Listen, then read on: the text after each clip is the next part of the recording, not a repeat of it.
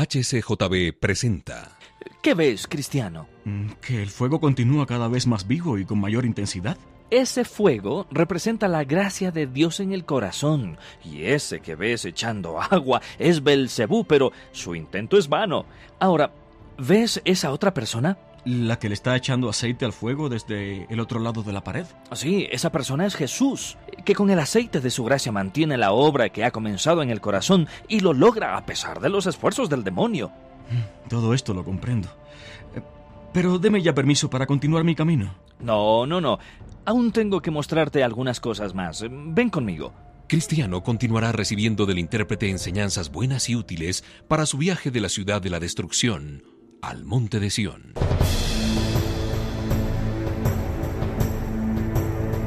El peregrino.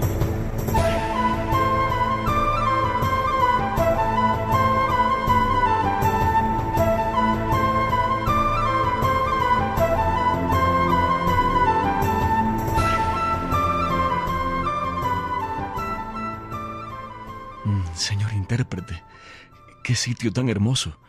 Jamás había visto un palacio como este. En la azotea veo algunas personas vestidas de oro y también observo a muchos hombres que quieren entrar al palacio pero que no se atreven. De igual modo, a poca distancia de la puerta, hay un hombre sentado a una mesa.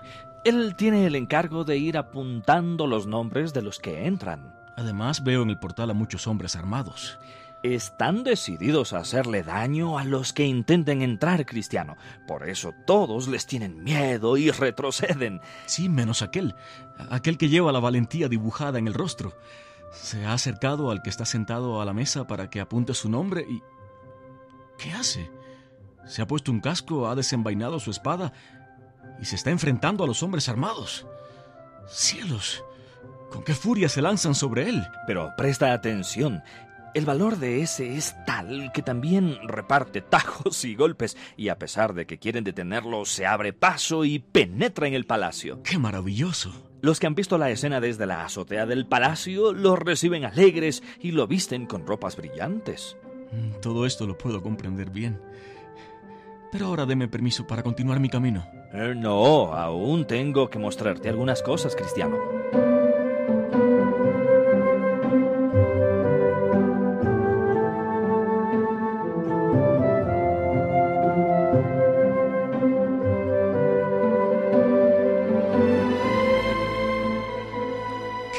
Cuarto oscuro?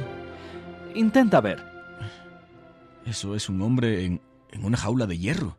Sus ojos, como lo ves, están tristes, eh, fijos en la tierra, eh, sus manos cruzadas y de vez en cuando lanza suspiros y gemidos. Todo es señal de la tortura que hay en su corazón cristiano.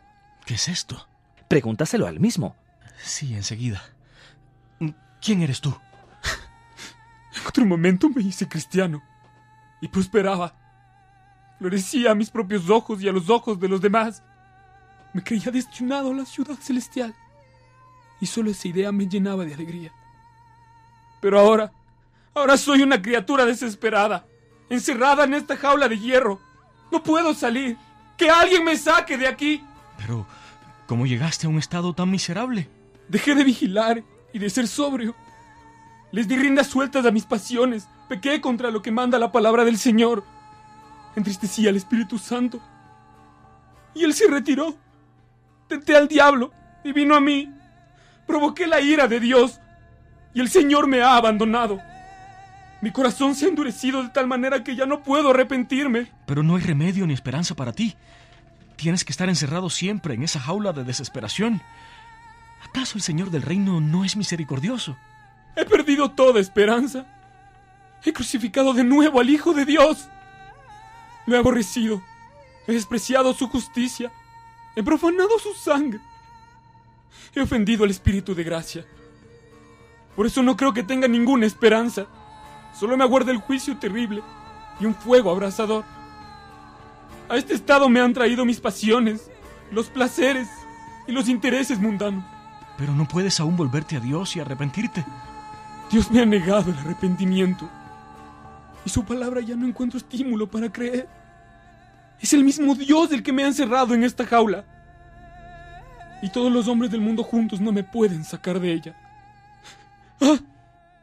La eternidad. La eternidad. ¿Cómo voy a luchar con la miseria que me espera en la eternidad?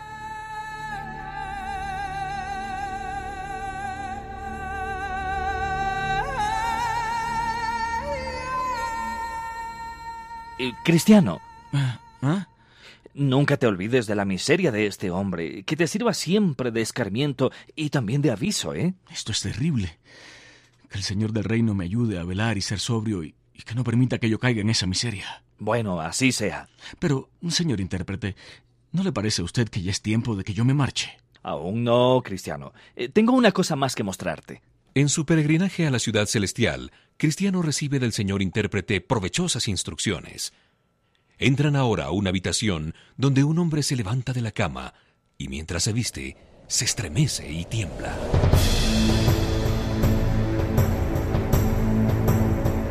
Escuche el siguiente capítulo de El Peregrino. Fue una producción de HCJB.